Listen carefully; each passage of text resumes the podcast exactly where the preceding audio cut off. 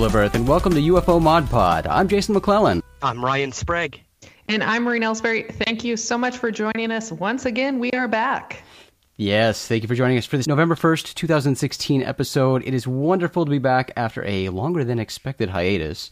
If you've listened to the show before, we're excited you're back for more. And if this is your first time listening to UFO Mod Pod, thanks for checking us out. Before we get into what we're going to talk about today, we have some announcements. First, as you may already be aware, Ryan's book, Somewhere in the Skies A Human Approach to an Alien Phenomenon, is out now. We're pretty excited for and proud of Mr. Sprague. Congratulations to you, sir. Oh, thank you so much, guys. It's uh, finally. I know it's been a long time waiting, and it's so good to finally say it's out. And oh, I uh, bet get it out there. It's exciting, yeah. yeah. Well, we'll talk more about the book later in the show. Also, while we're on the subject of books, I am announcing for the first time right here on UFO Mod Pod that I have a book coming out this month, and it is titled Only Weirdos See UFOs An Introduction to the Public's Misperception of Unidentified Aerial Phenomena and Extraterrestrial Life. We'll certainly talk more about this book after its November 18th release, but I wanted to throw that out there. And you might have already heard about this, but we're also rolling out a new podcast next week titled Redactus. This is a fun project for us and something we've talked about doing for a while. Redactus is a fictional paranormal audio drama inspired by real events. If that's something that interests you, give it a listen next week and let us know what you think. Naturally, RoguePlanet.tv is where you will find that. All right, with uh, announcements out of the way, let's go ahead and jump into the WikiLeaks elephant in the room. You're probably aware that WikiLeaks, WikiLeaks published tons of hacked email from the private account of John Podesta, Hillary Clinton's campaign manager and former Obama advisor, and former chief of staff to Bill Clinton. The media and some in the UFO community have really been enjoying drawing attention to the several emails that mention UFOs and or extraterrestrials. Many of these emails are from musician, serial entrepreneur, and UFO researcher Tom DeLonge to Podesta, related to DeLonge's Secret Machines property. Something we've discussed multiple times on this show, especially because Maureen and I worked with Tom on this property, among others.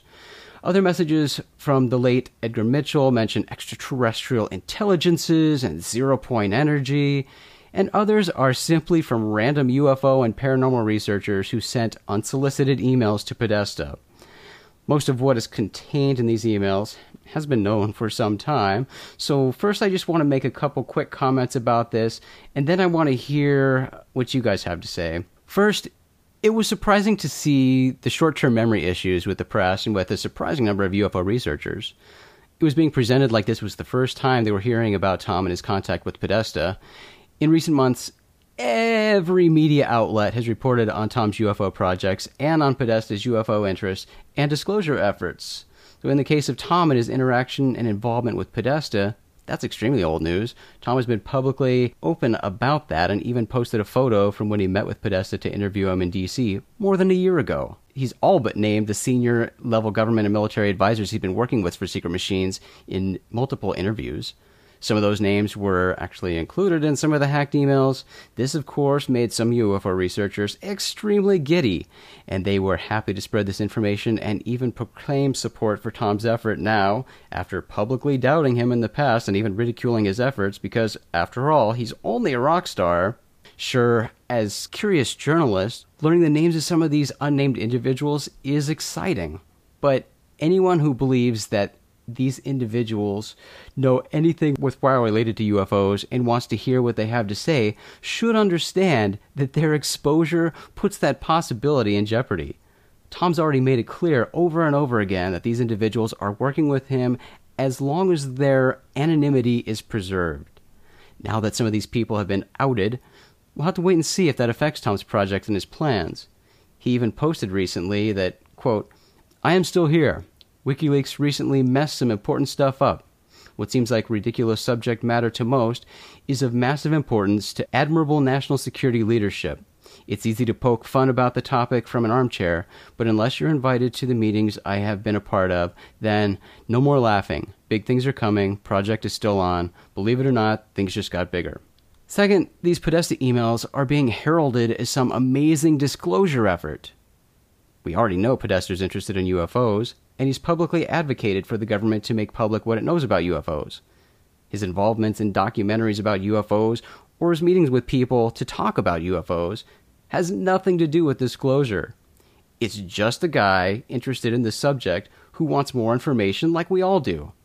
And third, many people who are drooling over these emails are the same people who voiced their displeasure regarding government surveillance and privacy issues, and who loudly proclaim that Hillary is awful because she used a private email server, potentially putting information at risk of being hacked. Yet, here we are, celebrating and basically condoning the hacking of someone's email account. In Podesta's case, a Gmail account, essentially saying that stealing personal data is bad, unless it pertains to something we personally find interesting or important. I've honestly seen people responding that way, saying that because UFOs are, are an important issue, it's okay to hack and spread information related to UFOs because we need to know the truth. Also, especially as UFO researchers, we are all too aware of the prevalence of fake documents and fabricated evidence, yet here we are blindly accepting what some criminal is giving us. There's so much speculation going on right now because of these emails. And seriously, hyping these emails as some grand important thing is almost as sloppy and sensationalist as certain UFO bloggers who hype up every cloud and lens flare as definitive proof of extraterrestrial visitation. I know I'm being a major Debbie Downer right now. Yes, I agree. This is really cool to see all this talk about UFOs in national news and among government and military officials. That's all it is at this point. Anything else is hype, hope, and speculation. And as I like to keep reminding people, Secret Machines isn't just about UFOs. It's not just a UFO project. Tom has publicly commented about that. Some of the high ranking individuals involved are participating because Tom is attempting to improve the image of the military in the eyes of the public and to celebrate the incredible military accomplishments related to flight technology. It's not all UFOs, guys. Now, this whole thing shouldn't be surprising, though. It's just another example of how impatient we become in the age of instant and constant information. It's just like the constant need to know right now every little detail happening with the latest Star Wars movie or anything else in pop culture. Everyone wants leaked information, spoilers, etc., because we want to know everything right now. What do you guys think? I'd love to hear your take on this whole situation. Um, yeah, it's it's one of the things where you said most of this information we already knew, and um, I actually am of the opinion where I just I feel bad for Tom too because you know he was trying really hard to maintain confidentiality of all these people, and then now his uh, not not only is his personal email exposed, I'm sure he got a million emails from fans before they could shut that down. And then uh, also, you know, he's now in the position where he said he's having to do damage control because he actually was true to his word. And now uh, his huge project that he's invested a ton of money in, when he wants this to be a positive thing for the UFO community, is now not in ruins, but it's gone through this sort of struggle. Yeah, and his and reputation, again, sure, with yeah. these these guys he gave his word to, you're right. His reputation has certainly taken a hit.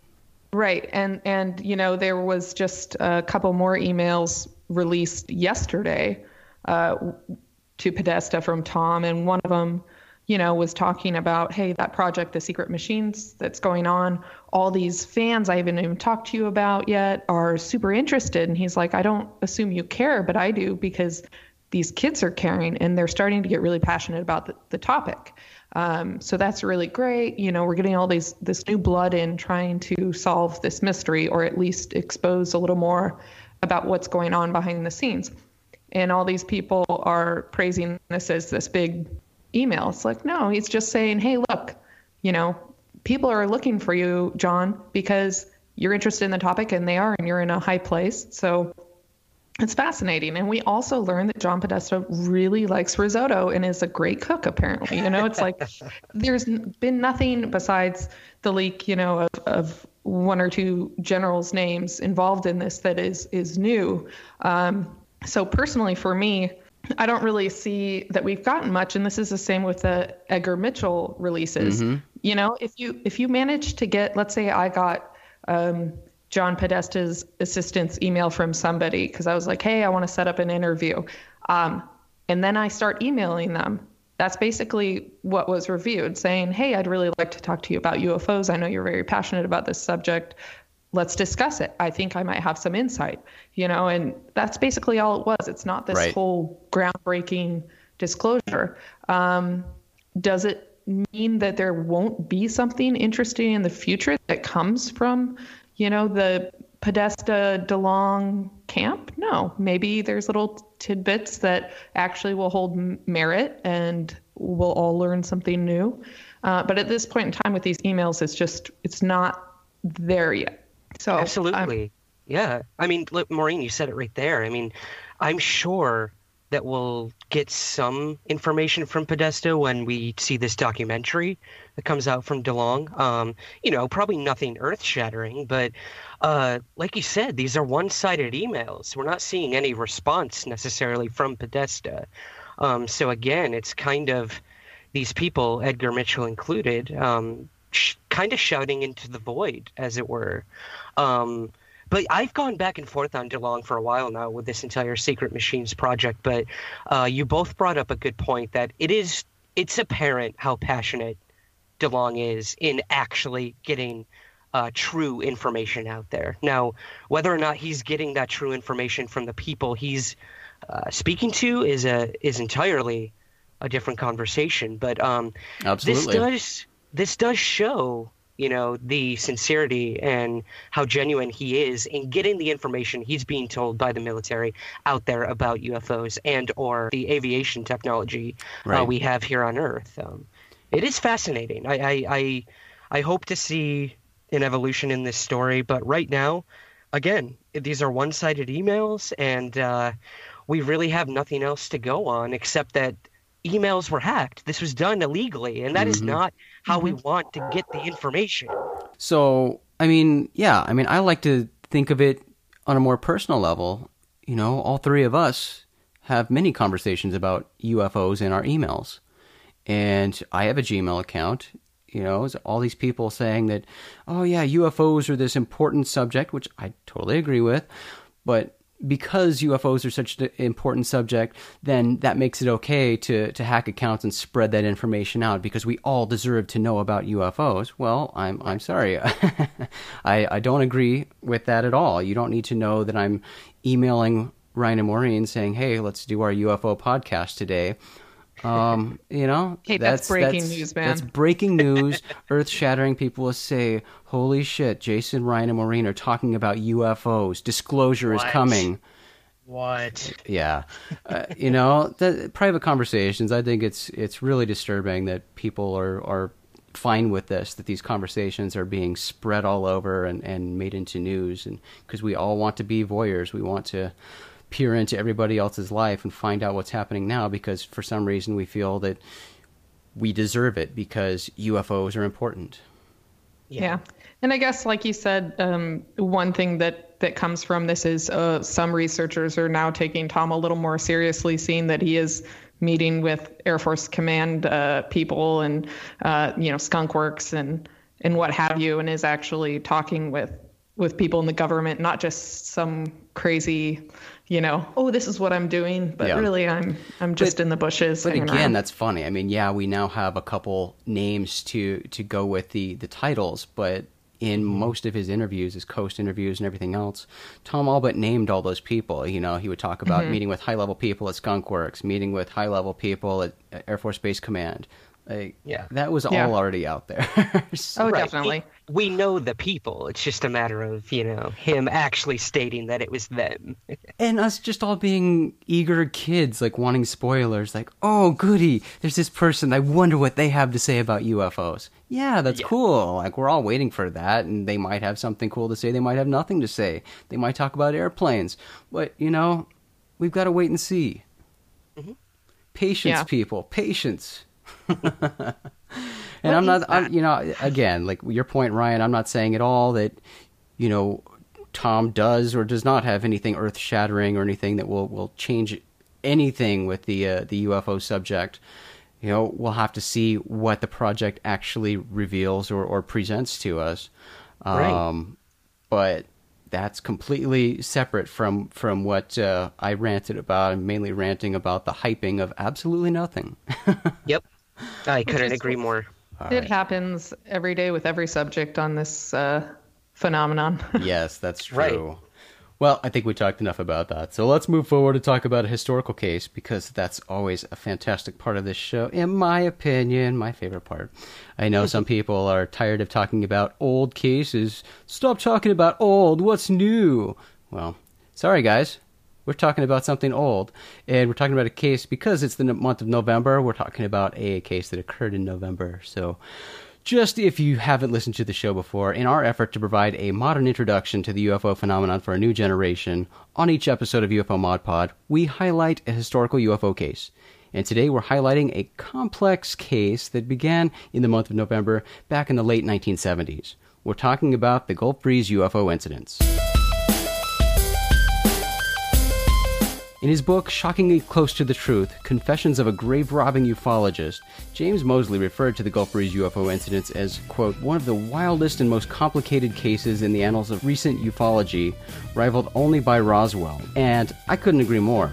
This case has a little bit of everything UFO photographs taken by different cameras, expert photo authentication, multiple witnesses, extraterrestrials, lie detector tests, threat from secret government agents, and alleged evidence suggesting the whole thing was a giant hoax. All right, so Ed Walters and his family moved to the Pensacola, Florida suburb of Gulf Breeze in the late 1970s. He established himself as a successful home builder contractor, and he managed his business from his home office. And it was from this home office that he observed his first UFO. Ed was working in his office one evening when he glanced out his office window and noticed a strange light in the sky that looked different from the commonly seen helicopters and airplanes from nearby Naval Air Station. When he went to the front door to get a better look, he saw a glowing bluish gray craft silently gliding across the sky. He ran back into the house to grab his Polaroid camera. When he came back out, he took his first UFO photos from the porch. This UFO wasn't the typical saucer shaped UFO. James Moseley described it as looking like a child's musical top with a row of portals around the midsection and a brightly glowing ring on the bottom. Ed claims the UFO attempted to abduct him when he moved from the porch to the street to get a better view. In his autobiography, The Gulf Breeze Sightings, the most astounding multiple sightings of UFOs in UFO history, he explains Bang! Something hit me, all over my body. I tried to lift my arms to point the camera. I couldn't move them. They were blue. I was blue. Everything was blue. I was in a blue light beam. The blue beam hit me like compression. It was pressing me firmly, just enough to stop me from moving. This blue beam allegedly lifted Ed off the ground. As he screamed, a voice in his head interrupted, We will not harm you. That didn't stop Ed from screaming. The voice told him to stop screaming, but Ed responded with a screw you. The blue beam eventually released Ed. When we looked up, the UFO was gone. He told his wife and kids about the encounter. Because of the crazy hostile actions by this unknown craft, Ed and his wife Frances decided the best way to warn people about the UFO was to give the photos to the local newspaper, the Gulf Breeze Sentinel. The photos became front page news. Ed had multiple UFO encounters and communications with the occupants of these UFOs, who communicated with him telepathically. His wife even witnessed one of the encounters. Ed and Frances returned to bed on the night that she had witnessed the UFO with Ed, but only a half hour later, Ed shot out of bed because he heard the dog barking. Ed grabbed his gun and went to look out the French door separating the bedroom from a screened-in front por- or screened-in porch. He saw a short alien-looking creature standing on the other side. He described the creature as being maybe four feet tall, with a dark grayish-black box like thing it hid most of his body. The helmet over its head had clear insert that revealed its eyes, really big eyes that covered the top of its head. Ed said the alien didn't react at all. It just stood there and stared. It casually turned and slowly walked away. For whatever reason, Ed thought it would be a good idea to capture the alien. So he raced outside, but his leg was immediately hit with the paralyzing blue beam from the UFO. He grabbed the door jamb, Frances grabbed him, and together they were able to free him from the beam. Ed had many more sightings, and he continued to photograph the various UFOs he saw. Ed and Frances met with MUFON investigators to assist with the investigation. Ed submitted to a polygraph examination, and the examiner concluded, quote, with the information that is available to this examiner at this time, it is felt that Mr. Walters truly believes that the photographs and personal sightings he had described are true and factual to the best of his ability. Critics suspected Ed's UFO photos were nothing more than double exposed images intentionally created by Ed. So, MUFON supplied Ed with a sealed camera to prevent film tampering in an effort to see if he could obtain UFO photos under more controlled circumstances. Ed successfully shot 10 photos of a UFO with this camera. MUFON was happy with the results.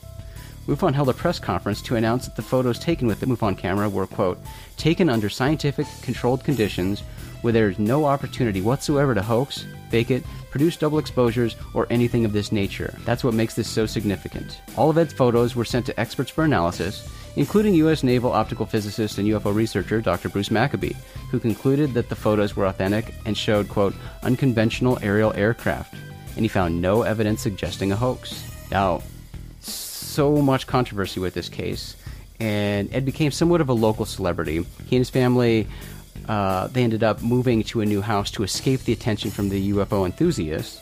The Pensacola News Journal printed a story reporting that a UFO model had been found in the attic of Ed's former home.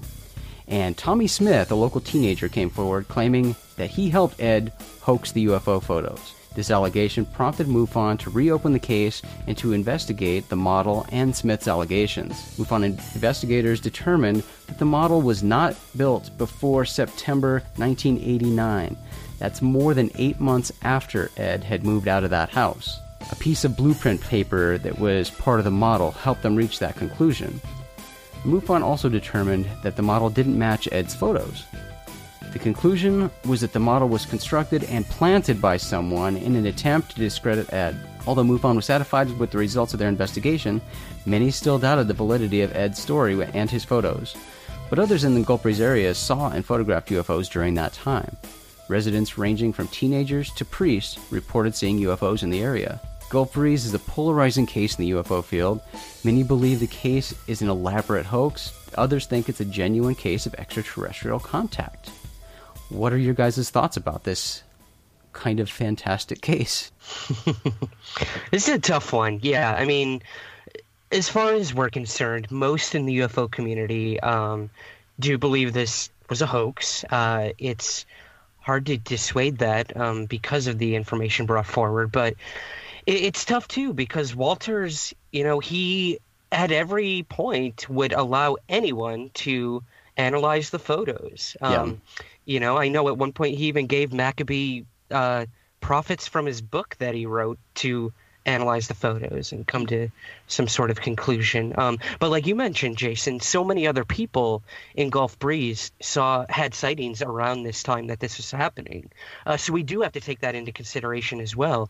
Um, or it could be like we've seen before, a mass hysteria in terms of one man seeing something and then it sort of trickles on from there. We we we sort of term this the UFO syndrome, you know, where one person sees something and then everyone sees it. You know, Kenneth Arnold sees a quote unquote flying saucer, and then we all see saucers after that. So, um, it's interesting. It's compelling, um, and again, one of the most controversial cases in UFO history. Yeah, I tend to err on. I agree with all your points, Ryan. That uh, it could be a case of mass hysteria, or you know, that is an area too where there's a lot of aircraft and other um, things going around in, on the coast of Florida.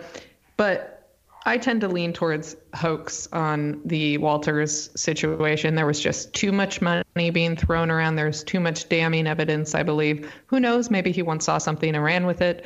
Um, I just feel kind of strongly towards I, I can't put my money on believing that Mr. Breezebot walked up and to the door and yeah, you know that um, you know tr- strangely the drawing he does of Breezebot looks like a child's costume. So if he was going to try to uh, do that, he should have dressed up the neighborhood kid and taken pictures of him. Yeah, but yeah, uh, yeah I I just can't I can't do it.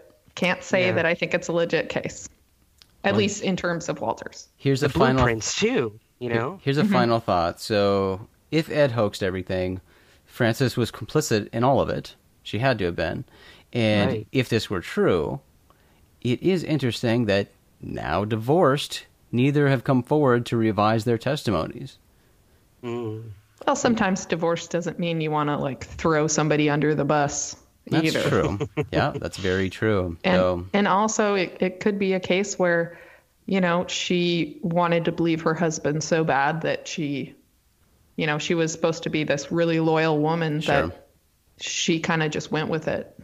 Well, regardless, yeah. the highly contested Ed Walters UFO sightings in Gulf Breeze remain a major case in UFO history, and we might touch back on this case at some point. There are a lot of interesting points to it, but uh, it's definitely one I recommend looking into, um, looking at some of the many interesting elements to it. It's a fun one. So, with that, let's go ahead and talk with Mr. Ryan Sprague about his brand new book. Ryan, so the book has been out for what now? Two weeks?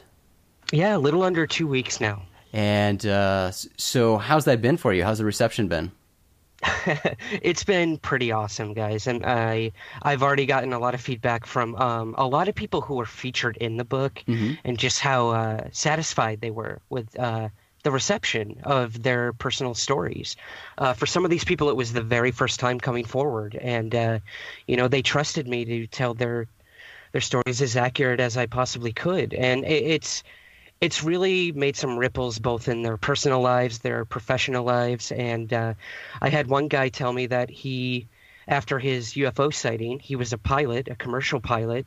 He had a sighting um, very similar to that of the Foo Fighter phenomenon. Hmm. Um, these orange orbs that he followed for a while and saw on several occasions. Uh, he felt alone he felt like no one believed him, uh, that he had misidentified it, and we all know the ridicule factor when a pilot comes forward. Um, so he thanked me. He said, "You know, I no longer feel alone. The other people you covered in the chapter with me, I I want to reach out to them, and uh, that's kind of what the book was always supposed to be about guys was the human factor and these people telling their stories the the witnesses and the experiencers over the uh, event itself. So uh, the reception's been great. I've been getting a lot of good feedback. Um, everyone keeps asking when the next one's coming out. Oh, uh, the pressure's even, on. Yeah, right. Uh, that's not even on my mind whatsoever. Right. I just came out with this. Uh, but yeah, it's been very, very exciting, and uh, I can't wait to see where it goes from here. I, I think that's really great. I think you approached it in a way that actually a lot of people don't understand that even with cases, sometimes you'll come across an abduction story or an experience where, you know, you're you're really hard pressed to believe it. But the thing is, most of these witnesses believe 100% that this happened to them, and right. they saw what they saw, and you are not in the position to say you didn't see anything. This didn't happen to you. Even if it ends up being something you, you can say, oh, perhaps it was this, or have you looked into this or that? You know, you can still do investigation, but a lot of people forget, like you said, the human factor, where you have to be respectful of these people. I mean, you can't just go in and completely annihilate somebody's uh, core beliefs of what they strongly feel they experienced. And I think that that's a great way to put it forth. Here are these stories, you know, not trying to be like, this person's full of it. This person uh, mm-hmm. is three sheets to the wind all the time. Just more of like, look, this is this is the route we're going, and and I think that's you know, especially how you earn their trust. It doesn't mean everyone's got to believe every story right. or you personally as an author have to believe it. It's you're just sharing what is happening and finding a common thread between all these people. Yeah, and I, I agree completely, Ryan. I think this was a fantastic way to to present it. I think it's the closest thing that you can get to having somebody actually meet with and personally hear uh, stories from people who have uh, these contact stories, these contact experiences, because mm-hmm. you know that personal story that just getting that sense from somebody and hearing the genuine emotion from these people tell their stories is exactly why I will never dismiss the abduction phenomena as crazy as it sounds, as far fringe as this topic is, when you sit down with these people, when you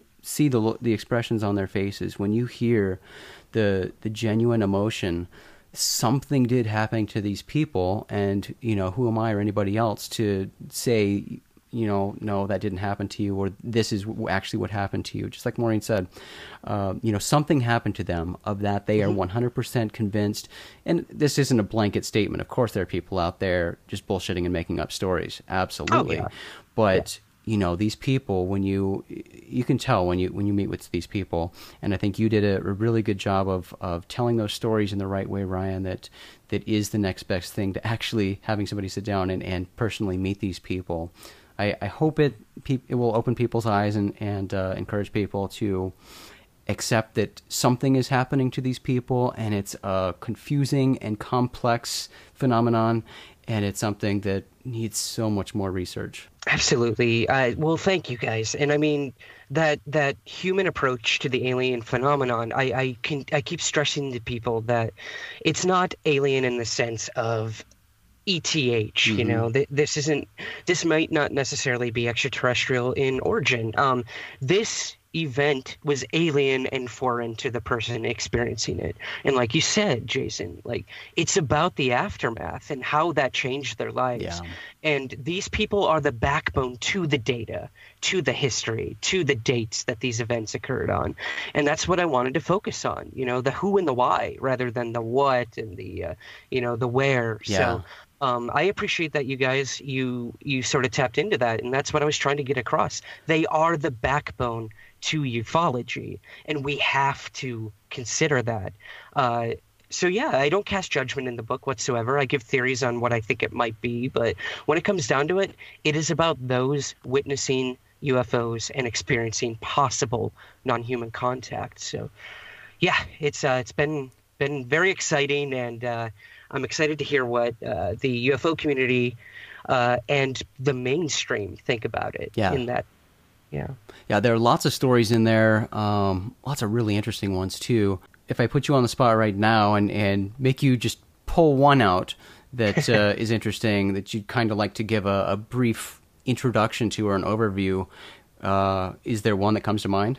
Absolutely. I, I was actually just speaking on the phone uh, yesterday with uh, a woman named Patty who I cover her story extensively in the book between her and her two daughters. And uh, this happened back in uh, 2006 when Patty had a very dramatic triangular UFO sighting uh, over her home, which was a few miles away from Lake Michigan. Um, so she's heading out to walk her dogs one night and they won't come off the porch and she's wondering why. She looks up over the tree line at her home and she sees this triangular object uh, she starts yelling for her younger daughter Jennifer to come outside. You know, make sure she's not crazy.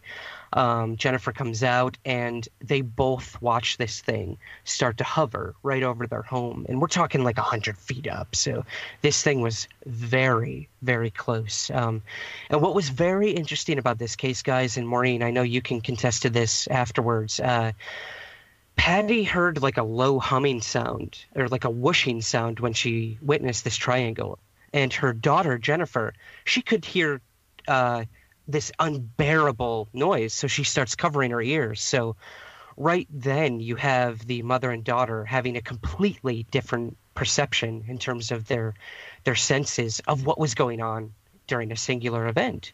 And Patty felt very calm and euphoric, while the daughter was absolutely petrified of what was happening. Um, so this story sort of evolves from here, guys. Um, Patty and the daughter start having other experiences in their home after this.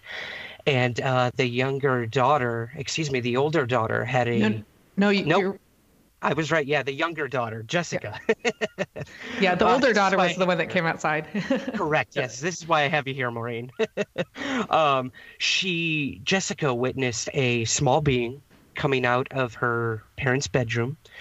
Uh, she described it as having a disproportionately large head, two black eyes, which we hear about all the time, and this thing is silently making its way through the home. And Jessica runs into her room, gets under the covers, and her mother, Patty, eventually comes in to wish her good night.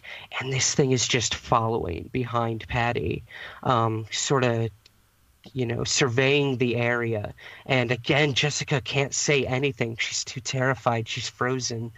Um, and then the thing sort of just drifts out of the room after Patty leaves. Uh, so these sort of events just start to uh, evolve and get more and more strange as time goes on, and it starts to really affect this family dynamic. You know, they're not talking to one another. They feel very alienated. And uh, I caught up with the daughters many years later. Um, and one of them is off to college and started a family and uh, they want nothing to do with this. They don't want to talk it, about it anymore. They were willing to talk about it for the book, but that was sort of it. While Patty, uh, the one who had the catalyst event, as it were, uh, she wants to dig deeper into this. She keeps having experiences, so it's very interesting. Uh, the daughters. They were able to finally confront all of this, and their answer to it was to pray uh, they thought this was some sort of demonic or evil presence in their home, and they prayed, and that was their resolution, and that was their closure. Um, and I found this with various other witnesses and experiencers as well. It's how they deal with the aftermath of the experience itself. Um, again, Patty keeps having experiences. Uh, like I said, I talked to her just yesterday, and this was a case, guys, where I just I was heartbroken for this family. It really tore them apart and this thing was just sort of dropped into their laps and um, it continues to evolve from there. And again it's that human implication to the experience that caught my attention most. So yeah that is just one of many stories i cover in the book. Yeah it's very interesting. Their their story and i actually haven't spoken uh, to the girls since i was at the house. And uh, so that's interesting to hear that their their resolution now was prayer mm-hmm. they were both very terrified and you get the genuine sense that they just didn't know what to do.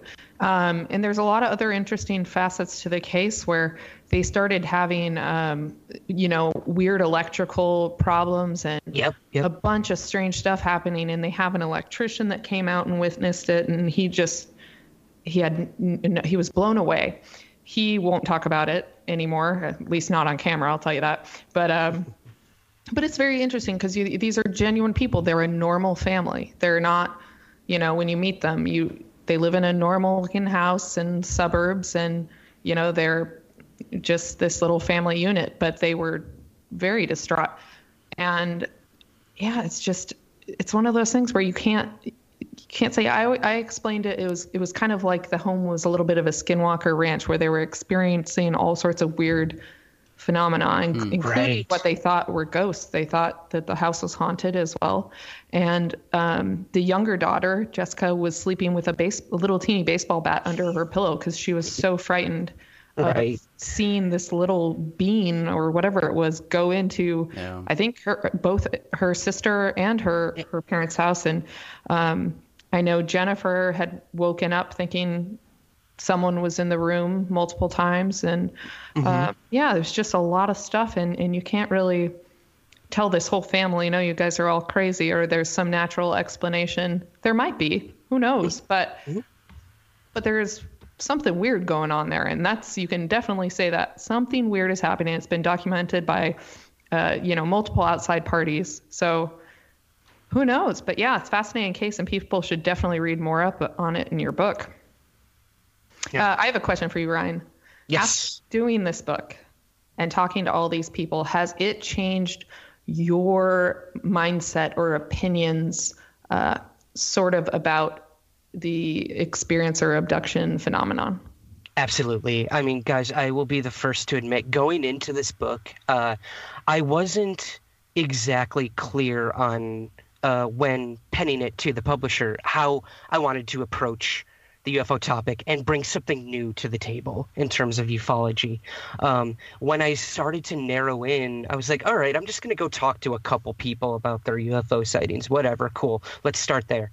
Um, that started when I spoke to a woman named Claudette Huber, who's in the book. And I sat down with her and her husband and just watching her shake as she was recalling her incident that happened to her as a young child with a possible abduction experience and watching her husband be there for her uh, that that was the pinnacle moment when i knew what I wanted to write about. And again, it was that human implication. This happened when Claudette was four years old. She hadn't talked about it for over 30 years until she came to me with it. Um, so, right there, I, I knew what I wanted to write about. And that was the aftermath and what these people perceived, what happened to them, and how that's impacted their lives. Um, so, yes, uh, it is, it's changed me in terms of my belief in the experiencer phenomena. Uh, do I necessarily believe aliens are coming down, kidnapping human beings, experimenting on them? I cannot say. I, I don't have a clear answer for that. What I do know is that these people are experiencing something they cannot put into a conventional box, first of all, and that has drastically impacted their lives. One gentleman became a priest after it happened. Um, you know, others uh, had these sort of doors in their minds unlocked and they became artists, having no interest in that beforehand. Mm. Um, so whatever these experiences are, it is changing people, it is opening them up, and their their awareness is sort of unlocked. That veil's been lifted, and now you know whatever these phenomena are is inviting itself in. Um, and not to get too out there, but yeah, I am more open to the possibility uh, that that these things are happening now. Um, I can say that with certainty um, after meeting with these people, listening to them. Uh, they firmly believe this happened, and I'm not here to cast judgment. I'm just here to tell their story. Well, please go buy the book. The book is fantastic. Ryan, where where can people go to pick up your brand new book? Uh, easiest is Amazon. It's available in paperback and ebook, or they can go to richarddolanpress.com, or they can find my other work at somewhereintheskies.com. Fantastic. Well, with that, let's wrap up this show. This show and other great content can always be found on our website, rogueplanet.tv. UFO Mod Pod is also on Google Play Music, and of course, you can find us on iTunes. Subscribe to the show on iTunes and leave a stellar review if you enjoy the show. Also, we love hearing from you. Let us know what stories you'd like us to discuss, or let us know if there's a UFO related event coming up, and we'll be happy to mention it on the show. How can you reach us? Well, we're all over the place. We have a contact form on the website you can use. You can also email us at hq at rogueplanet.tv, or you can find us individually on Facebook, Twitter, etc. As always, we appreciate you taking the time to listen to the show. Thank you for hanging out with us today. I'm Jason McClelland. I'm Ryan Sprague. And I'm Maureen Elsberry. Keep your eyes to the skies.